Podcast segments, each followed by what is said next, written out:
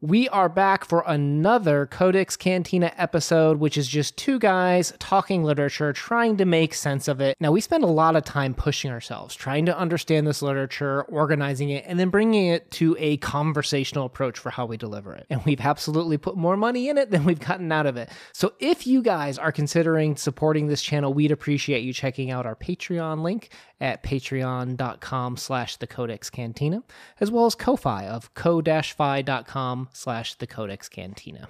It all helps us in running the show along with commercials guys. So thank you so much. We're going to do a quick commercial break and then we'll get on with the rest of the episode.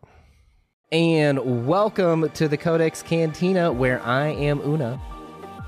And i am grand lord crypto. And special guest i'm noah. There we go thanks for having me guys we're going to leave a link to Noah's channel down below. You guys got to go check him out. Longtime friend. We've been doing, you know, Tolstoy talks with him and everything. So excited to finally have you on for your first Akutagawa story, I'm being told.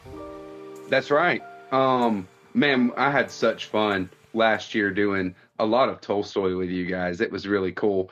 And uh, fellow uh, Clarice Lispector fans, Oof. baby. Oh, what Man what a beautiful mind and and and beautiful inside and out, right? Yeah. Um, really appreciate you inviting me along for this story. What a story. Yeah. So today we're looking at Hell Screen by Ryunosuke Akutagawa, which I think is actually the origin story for Vigo from Ghostbusters 2, if you guys didn't know. definitely could pull off the uh, hellscape, right? yeah. Akutagawa, we're, we're huge fans here on the Codex Cantina, and we're diving into him and going further into his repertoire this year. Known for both a heavy Buddhist influence as well as his Christian tales as well, that we're going to be kind of getting into over time here. Let's talk about um, Hellscreen here because I think Akutagawa has been a, a very interesting author for us. Father of the short story for Japan that goes to say something that he's writing in the Taisho period, which is just after Meiji, right? And, and crypto here, that's like one of his favorite subjects to teach is the Meiji era, where they cram hundreds of years of industrialization into a matter of, you know, 50, 60 years. Decades. Yeah. So so Japan is just you, you think, oh, okay, we're out of we're out of the storm now. But the Taisho period, when he's writing like this this short time period, arguably even more tumultuous as world wars are raging on. Um, this is right before the I novel comes out for Japan, so fables and referencing to a lot of old myths. You guys probably saw there was like four or five like references to right. older lords and stuff like that. That was still popular at the time, and it wasn't until later on that you see that his style gets challenged by the the reading public, the preference of Japan. So we're still in that era of I would say this feels kind of like a fable almost. Like how did this story kind of land upon you guys in terms of style?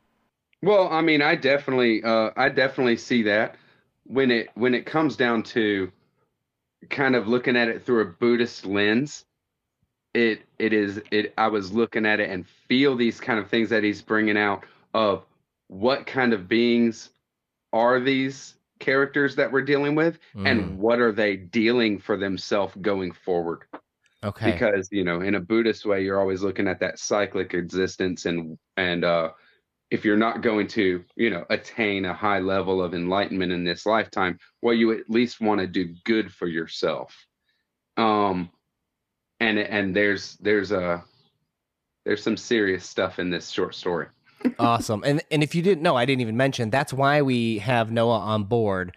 My background in Buddhism is very limited. I took one class on it in college, and and Noah has a much more extensive and even a video series. I can leave a link to his playlist down below where he's exploring, you know, what Buddhism has meant to him in his life and such. Uh, crypto. This would definitely hit me more the historical aspect, as you said, where this is being published 1918, right at the end of World War One heavy super push towards industrialization for for Japan, you can really feel the shift of old to modern in this story. And I feel like it's trying to hang on to that idea of mysticism from the old, but also putting it in a modern state of 1918, 20th century. In, in incredible how he just paints this vivid picture uh, you know, no pun intended for the the hellscape, the hell screen that that is presented. Um, I, I really felt that this this piece shows his greatness and how he took these ideas of Japan and its struggle with itself to identify what was going to be important to it as its identity moving forward. And I think he encapsulates that perfectly. All right, let's get into this.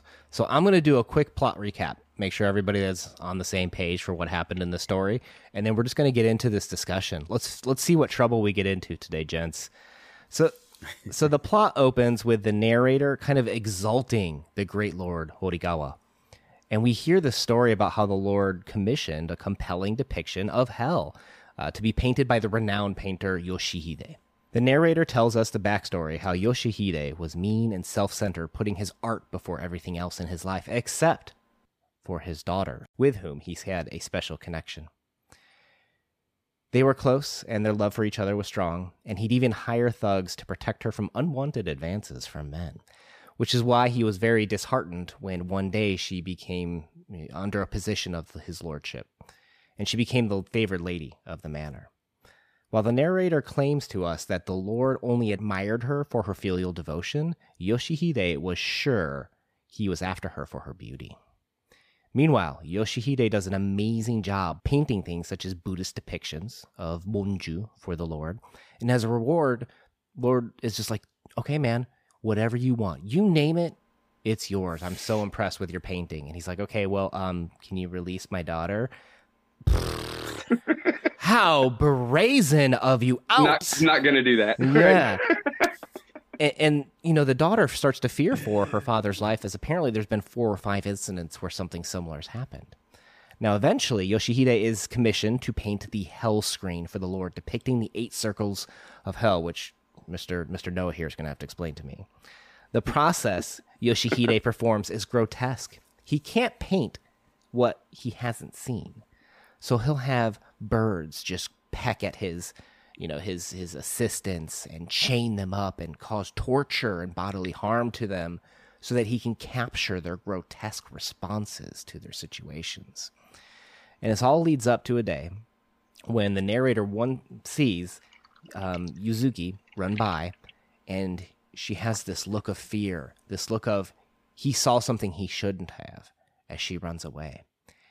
So then we're getting closer to the finishing of the hell screen, and Yoshihide says, All right, Lordship, I need one more thing. Can you set a carriage on fire so I can paint it? And you know what? Hey, um, can you throw a live woman into that fire while I do it? You know, just burn her alive. totally normal request. And the Lord's like, uh, let, let me check into this. So they go to this, you know, place a little bit further away, this garden, and he sets it up. And lo and behold, inside the carriage is a maiden. And that maiden just so happens to be Yuzuki, his daughter. Boom. So he sees his daughter burn alive before his eyes. And what's he do? He's he's okay with it. He's aghast. He's aghast, and then it turns into ecstasy. I believe was the words in my my translation. And he finishes his painting of the hell screen with his daughter being burned alive. The day after, he commits suicide, and people stop talking bad about Yoshihide after that. That's that's the plot at a high level. I realize I dropped a few things like the monkey and stuff like that, but I figure we'll get into that with these talking points here today. Sure. So I guess the first thing that kind of th- this story made me question, and I'd love to hear your guys' thoughts on this, is what makes a person a good person? And they've got some references here to the five virtues, uh, a sure. Buddhist idea where they say, "Excel in his art though he might, if a man does not know the five virtues, he can only end up in hell." Noah, can you can you kick us off with kind of talking about like what did what does that line mean to you? Because the five virtues might not be a common thing, I think, for maybe perhaps some Western audiences. Well, it's not. I, I understand it's not a common thing for Westerners for sure, but it's Confucianism, not Buddhism. Oh, okay. That okay. Is, that is from uh, Confucianism, and you know this kind of f- focusing on virtue, how how it relates into the way what I could see is that you're going to focus on or you're going to do stuff. Uh, that's karma, action. You're going to do things in life and you have to to live. You have to keep doing. Um, what matters is whether those actions are skillful or, or unskillful. So virtuous action is always skillful, whereas vice, going towards vice and things like that, is always unskillful. So Confucianism was so much more um, looking at and and and placing so much value on the family unit and loyalty and things like that to others. It was a very social um, belief set, and it's it's beautiful like that. And it just holds true that if you're not if you're not uh, focusing on virtue, then you're falling into vice. You there is no kind of sitting still in that. Your Okay. your actions have consequences. Okay. One of the things that my translation had at the bottom when it was describing this, and I'm curious if, if this is true for what you're looking at, it says the five things, the five precepts are one, don't harm living beings, two, Right. don't take from or violate others, three, no sexual misconduct, four, no false speech, and five, no intoxicating drinks or, or drugs. And that kind of felt like I wonder, that felt kind of like a main theme to me, right? Those five precepts are Buddhist. Those are uh, very, those are uh, Pali canon. So like first, uh, it is ter- like Theravada, very very first uh, century Buddhist teachings, not uh, Mahayana, which is what spread through Asia and Oh. China and Japanese. And now they they don't they don't discredit that, of course. That is of a more fundamental tenet.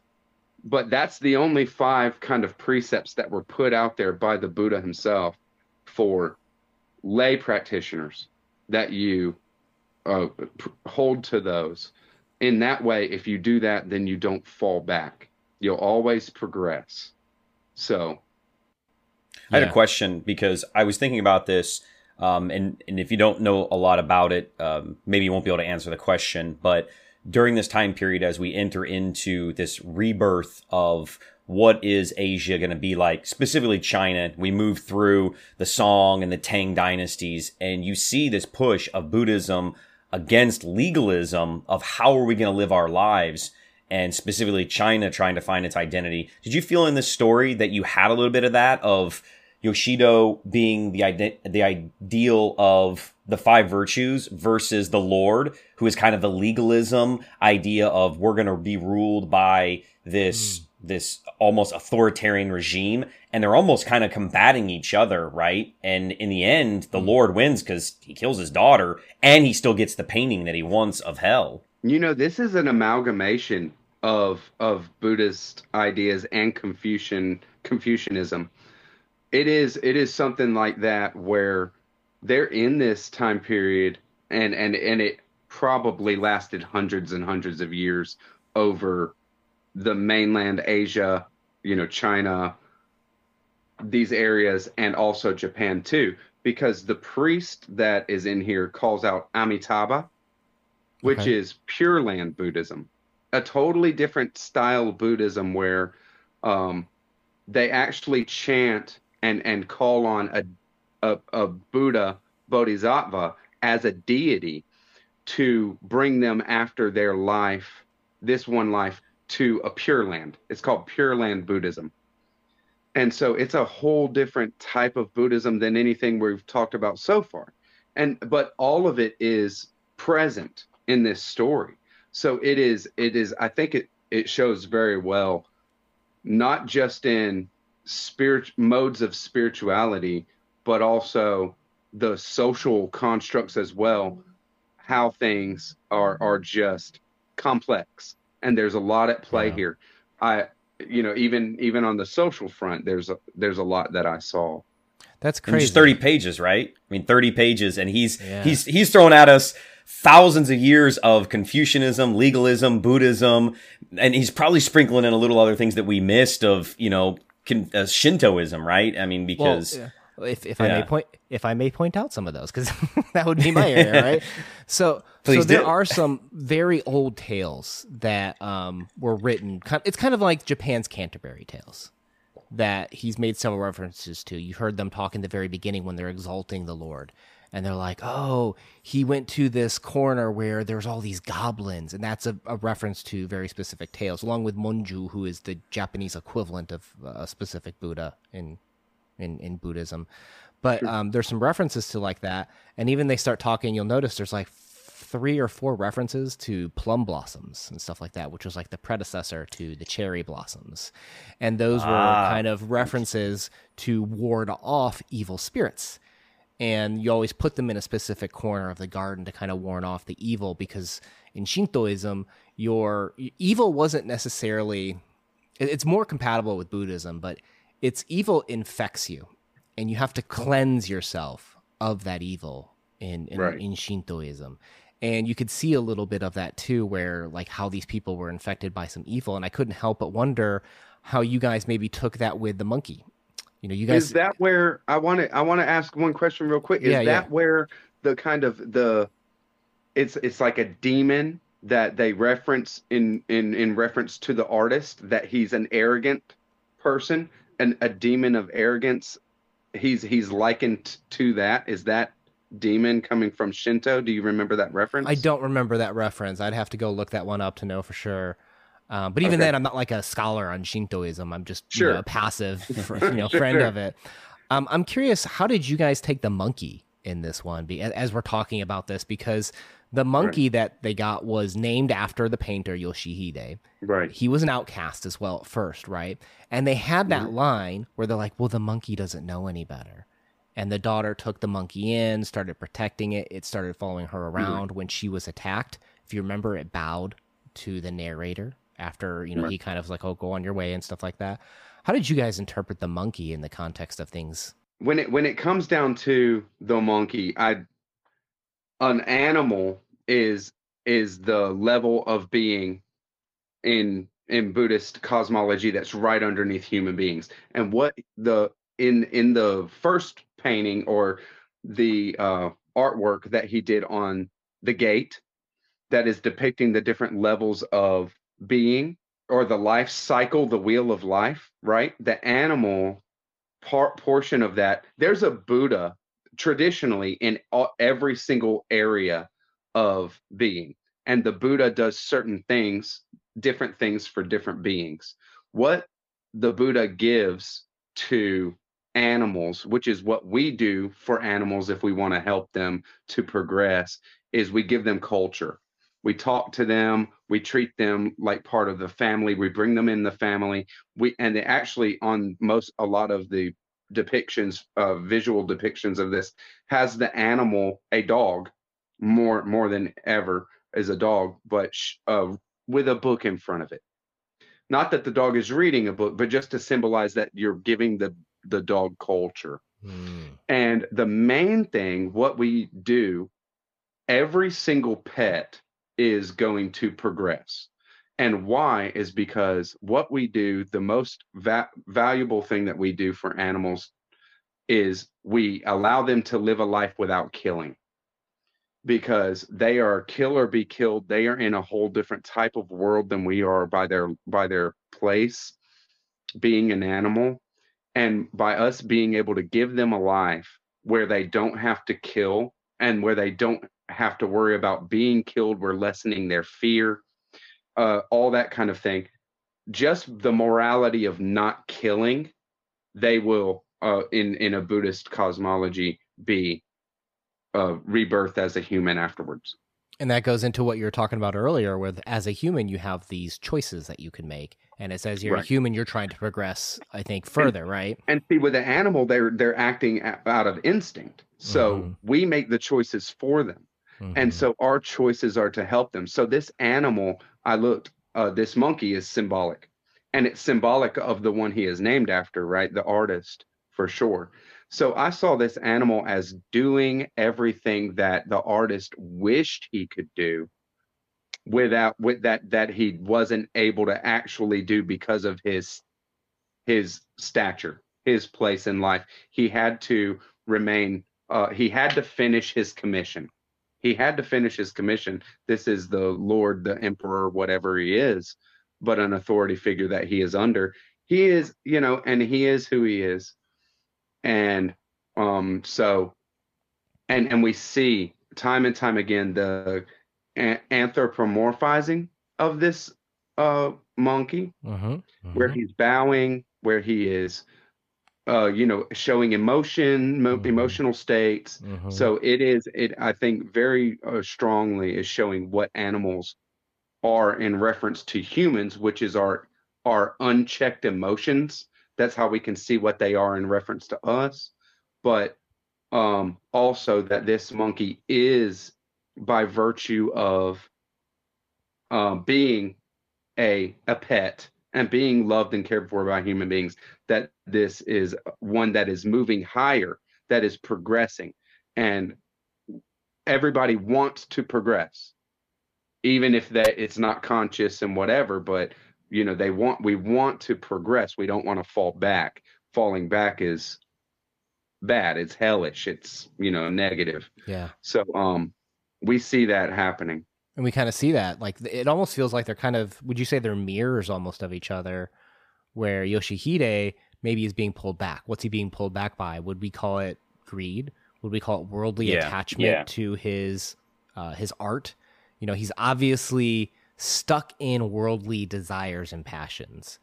And, Right. and I think that's what pulls him down while the monkey we see might be elevated a little bit by the the choices that you know people are making and we see that see that it's kind of happening with him. the monkey can be very easily elevated because it's lower. You see what I'm saying? Like there's all these Right. different ways that I've like what I've said there and more uh, ways that it can be elevated because it is lower. For the human to be uh progress higher, it's going to take self-sacrifice in in big ways and he is not willing to do that kind of thing. He's not willing to buck the system. The system being the Lord and what uh, this whole system of what he's in. Well, I think that's what you get into where you talked about earlier of there's these social classes in here as well. And of course, that's always going to be a theme um, that Agut- Agutagawa has in his stories and his books, right? Is he is benefited by his greed. He's benefited. He is the greatest artist in the land, you know, according to himself. Yeah, he, he loves his status. Exactly. And I think that we see the monkey embodied everything that he should be if he was a true good Buddhist, and he's not. And he is the antithesis of what you shouldn't do. And he pays for it in the end with his daughter's life and his own life. Right. I don't see any real practitioners in this story. You see what I mean? Like I Mhm. don't see any real practitioners in this story at all. Right. Um they're all kind of going with the flow of their life, uh dealing with the things that come up in their experience right. and and they're all very well off all of these human beings uh, and the monkey you know i mean they're all all of our characters are very very well off i mean they're the the highest level of society it brings up that question a question that i had that i've that i just kind of kicked around a bunch is why and and it's telling this guy is a really good storyteller Mhm. um Yeah. so He's, he's decent. why did uh this why did he not embrace letting his daughter in you know go into the court of this lord. There's no higher station she could aspire to. So why not take pride in that and say yes you know you've you've kind of made it based on our status and and what we can achieve. Here here you go you know uh let's find you a a suitable uh suitor you know what i mean? But but there's there's something that it that that's what makes you get to a place where you're like okay there's something going on here that's subtext Mhm. there's something going on here underneath the surface of this story Mhm. and it has to do with the narrator i think Mhm. Yeah, this this narrator is an engine for the story, right? Right. Fr- From the very beginning, the way we view each other, and I think that's one of Akutagawa's gifts is his deep insight to human nature. and we see how he exalts the Lord Horikawa in the beginning. He can do no wrong. Well, he sacrificed a little boy because a bridge was being built too It was slow. it was that was said as a virtue. he totally downplays it, right? It's it's it's a it's a horrific thing. But then when Yoshihide does some terrible things, like the owl being, you know, unleashed on his assistants and stuff, the narrator's like, "What a jerk." Right? Like, Yeah. like he lets things slide for Horikawa because he's in his employ, right? Mm, And Yeah. he bashes Yoshihide because everybody else does. Let's all jump on that train of it's easy to pick on this guy because everyone else. you hit the nail on the head, Una. Yeah. All right. I got one. one point. All right. There we go. All right. Thanks for You joining hit the in. nail on the head, Una. That's exactly right. I said, uh, uh, you know, it's this thing where, at the beginning, even this guy, I was like, I was like, these virtues that you're extolling about the Lord are not virtues. What is happening here? And then, um, when when the artist is totally single-minded, focused on on doing this commission that the Lord has given him to do, he's he's slamming him for it. hmm And it's like, why are you slamming him? He's doing this for the one you are professing your love about. Talking to the narrator there, you know, it's like, what are you doing? Why is there this dichotomy going on? Where there is there is something going on here. There's something wrong here. Well, the the Well, he's challenging his status. He's challenging his, you know, attention. And old Yoshi, he's, you know, the center of it all. And he is the one that is going to provide something to the Lord that the narrator can't.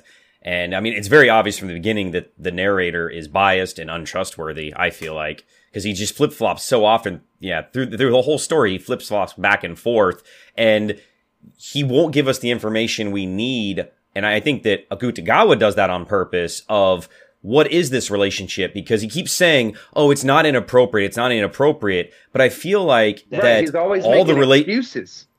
yeah, all the relationships are almost inappropriate in this story. And that's one of the key things of Buddhism, right? Are that if you have these virtues, you have these very strong relationships with people and all the relationships in this entire story are broken. They're all broken on purpose, on purpose. And it's genius writing. It is really good. It's really, really good. And it's that thing where I, I, I see exactly what you're saying with he's he's uh he's just digging. He he's he's got it almost seems like a personal vendetta. Hmm.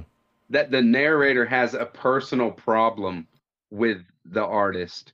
And you know, it, it makes sense to extol the virtues of the leader, the Lord. And there's there's this kind of thing where you just you fall in line with that in the culture that we're in like that Mhm. you know you just fall Yeah. in line with that if not then you do you know you dishonor yourself and he'll order you to do a ritualistic suicide Or he'll you know what i mean or he'll like put you ridiculous or he'll put you in a carriage and burn you alive.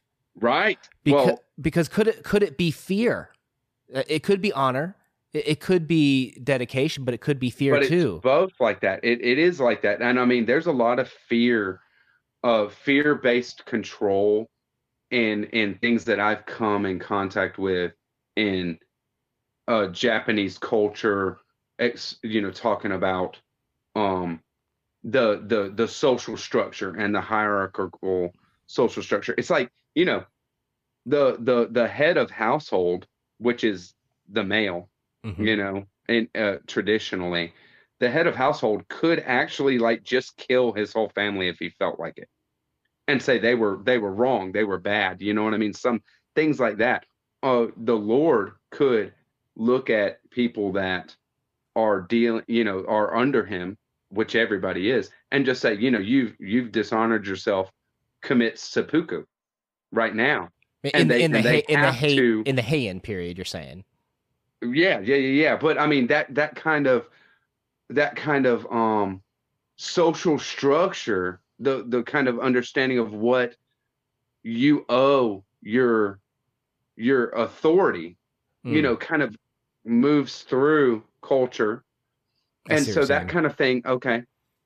In the part where he says, "If it's possible," to the emperor or the to the Lord, and and and he and he laughs at him and he says, "Don't worry about what's possible. Just tell me what you want, you know, and I'll do it." Right. Okay. There is there is a time period like in uh have has anybody here come in contact with Shogun by James Clavell? Have Oh, you have you read read it? No. It's a it's a great um historical fiction of Japan.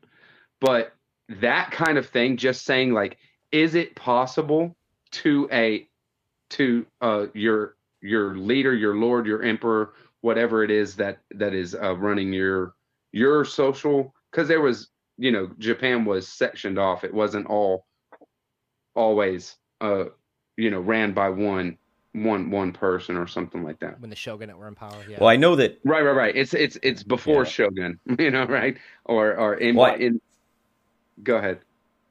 Well, I know that this story isn't autobiographical. He does write a short story that is autobiographical, and this is uh, what 13, 18 years I think before his, uh, his death, Ag- Akutagawa, and I think that there are. I, I think this was his first draft. It maybe in an or he threw elements of you know his biography in here because you talk about seppuku and you, you talk about you know the the untrustworthy of the narrator and all the characters in the story i feel like they all kind of emulate a little bit of his life and that the artist would be willing to go through anything sacrifice anything including his own life and his own family for the detriment or the betterment of his craft.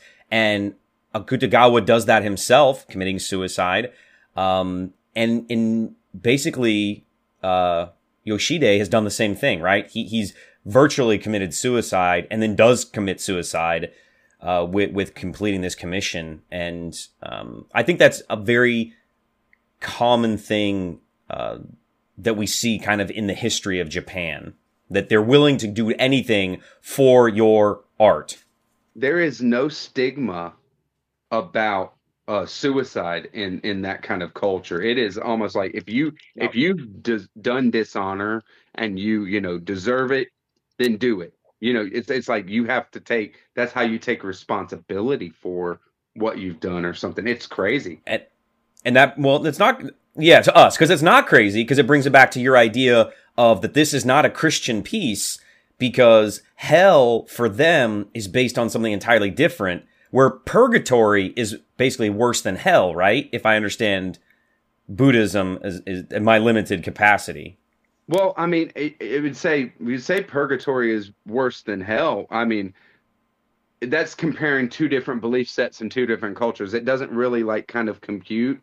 It doesn't really work. But I would say, I mean, hell Okay. is infinitely worse because how it's set up in the belief set. If you're going to go for it, which I don't, you know, and I don't think anybody really can without going insane, is that that's an eternity of That's an end stop, right? Okay. Yeah, You stop that's in it. hell. That's i thought i thought in buddhism it was an eternity it in Buddhism it's not eternity. So when they're talking about hell, they're not they're talking about a place, a realm, but they're not talking about a time period. eternal suffering Right. They're not talking Or- about eternity because you're going to go like if you go to a hell realm because you are such a bad person, then you're going to go there and you're going to suffer and yes, maybe it might be thousands of years. It might be so long that you go and your mind is obliterated by all the torment. But you will at some point get another Come- chance. Get another Right. chance. Yeah. Next Well, year- that- well, next that's time- that's a key to the un- understanding of the story, right? I mean, we, we've analyzed a lot of topics here, but if you read this with a Western view, it's going to be a you're going to get a lot different. I understand. Well, why would he do this? Why would he sacrifice these things? What does hell mean to this culture compared to my culture? And I think there's a lot to be a lot to learn there. Have to. and uh, you know, Right. yeah. Yeah. And I'm glad we had you on because it, it, it opens up a lot of those uh, answers. So thank you. Well, all right, guys. I think we could probably talk for another half an hour on this. What do you think? But let's wrap it up for right now. Final thoughts and ratings on this story. Let's start with the guest, Noah. What you going to give this one? Uh, thank you, Una. Man, this is this was a really cool story. Um, I will I will say a little bit of it I kind of saw coming, but it's all about how it worked out and the the characters having their own kind of I mean even the narrator becomes one of these characters that you're maybe most interested in. It was really really good writing and so I, I don't usually do ratings on mine, but as far as out of 10, um, I'll give it a seven and a half.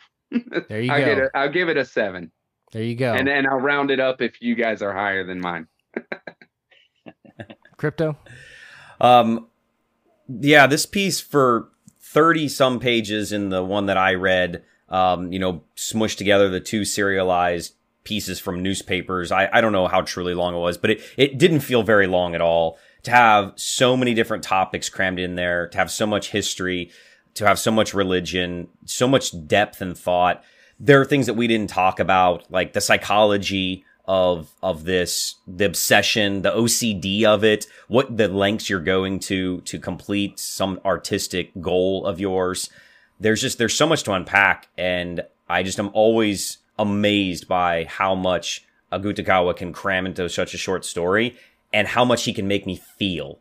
And that's crazy. And I did not see the writing on the wall. I was completely oblivious when they pulled the wool from over my eyes and was like, oh yeah, the daughter's the one in the ox cart. I was like, oh, oh,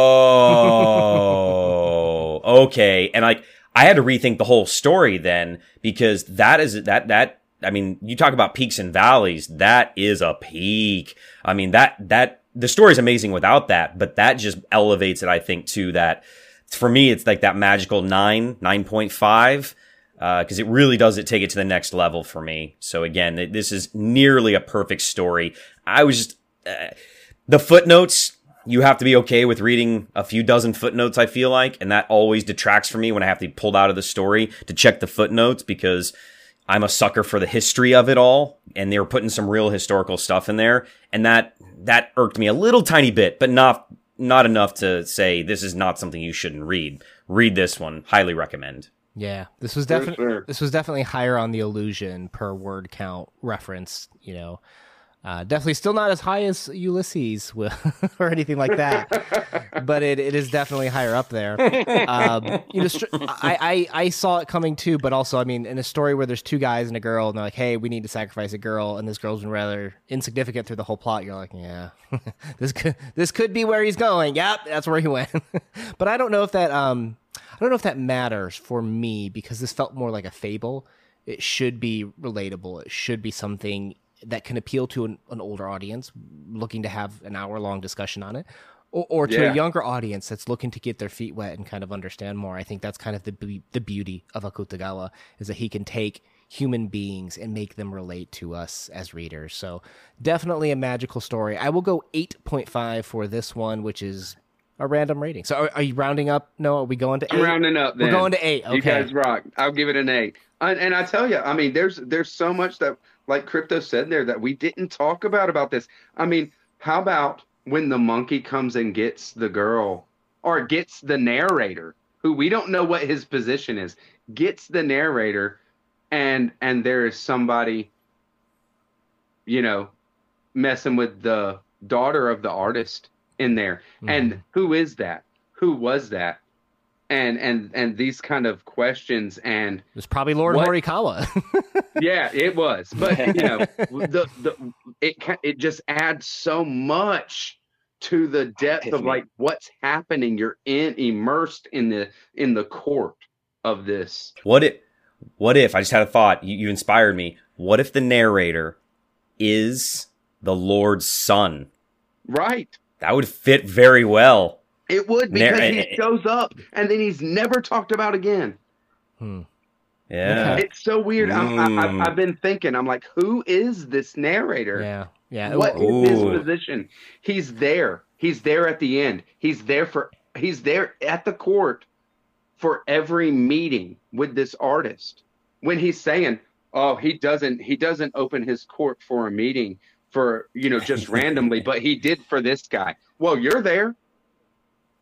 You know, the narrator's there, so who is this guy? Yeah. Yeah, and we didn't even talk about the So monkey, and we didn't, and we didn't even talk about the monkey being in the fire at the end, and what does that mean for Yoshihide? Well, As- that's that's the monkey doing a, the highest level kind of human thing, a self-sacrifice Yeah, and, and well, for someone and that he loves, and then re- something that the father should have done. Well, and he knew was coming because remember in his dream, remember he saw his daughter He saying, knew it. "Come to hell for me." Yep, and and what does he do? He paints it. Right. So much to the story. Very very strong Ugh. story. Good story. It's wild. All right, guys. Thank you for tuning in. We post videos every Monday and Thursday. If you'd like to check out some more uh, Akutagawa, make sure you hit that subscribe button because we're going to be back on here talking more about him because he's amazing. And we're going to keep talking about him until you guys read him. Read Subs- them. Peace. Thank you, guys. Crypto out.